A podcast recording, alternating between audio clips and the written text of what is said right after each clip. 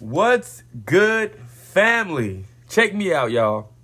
I found this poster that talked about the seven rules of life, all right? So we going to talk about them. Let's dive into it. Rule number one let it go.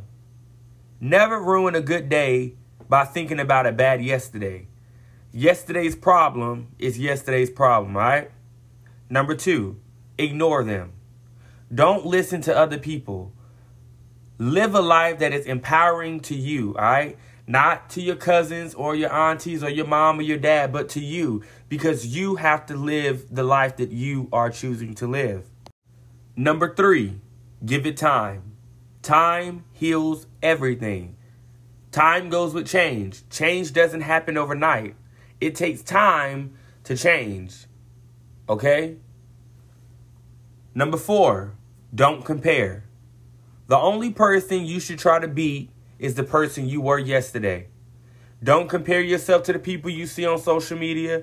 Don't compare yourself to your siblings that are doing better than you in your life or your cousins or where your parents were when they were your age or where everybody else is or was when they were your age. The only person you should be trying to beat is the person that you were yesterday to be a better you. Number five, you gotta stay calm.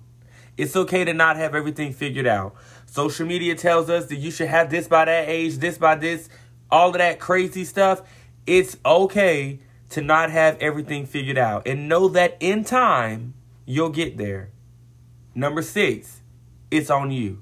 It's all on you. Only you are in charge of your happiness. You wake up every day with joy and you make a decision to give your joy to somebody as the Bible talks about this joy that I have, the world can't take it away. You allow people to take your happiness. You are in charge of your happiness. It is all on you. And last but not least, it says smile. That's number seven. Life is short and you have to enjoy it while you have it, right?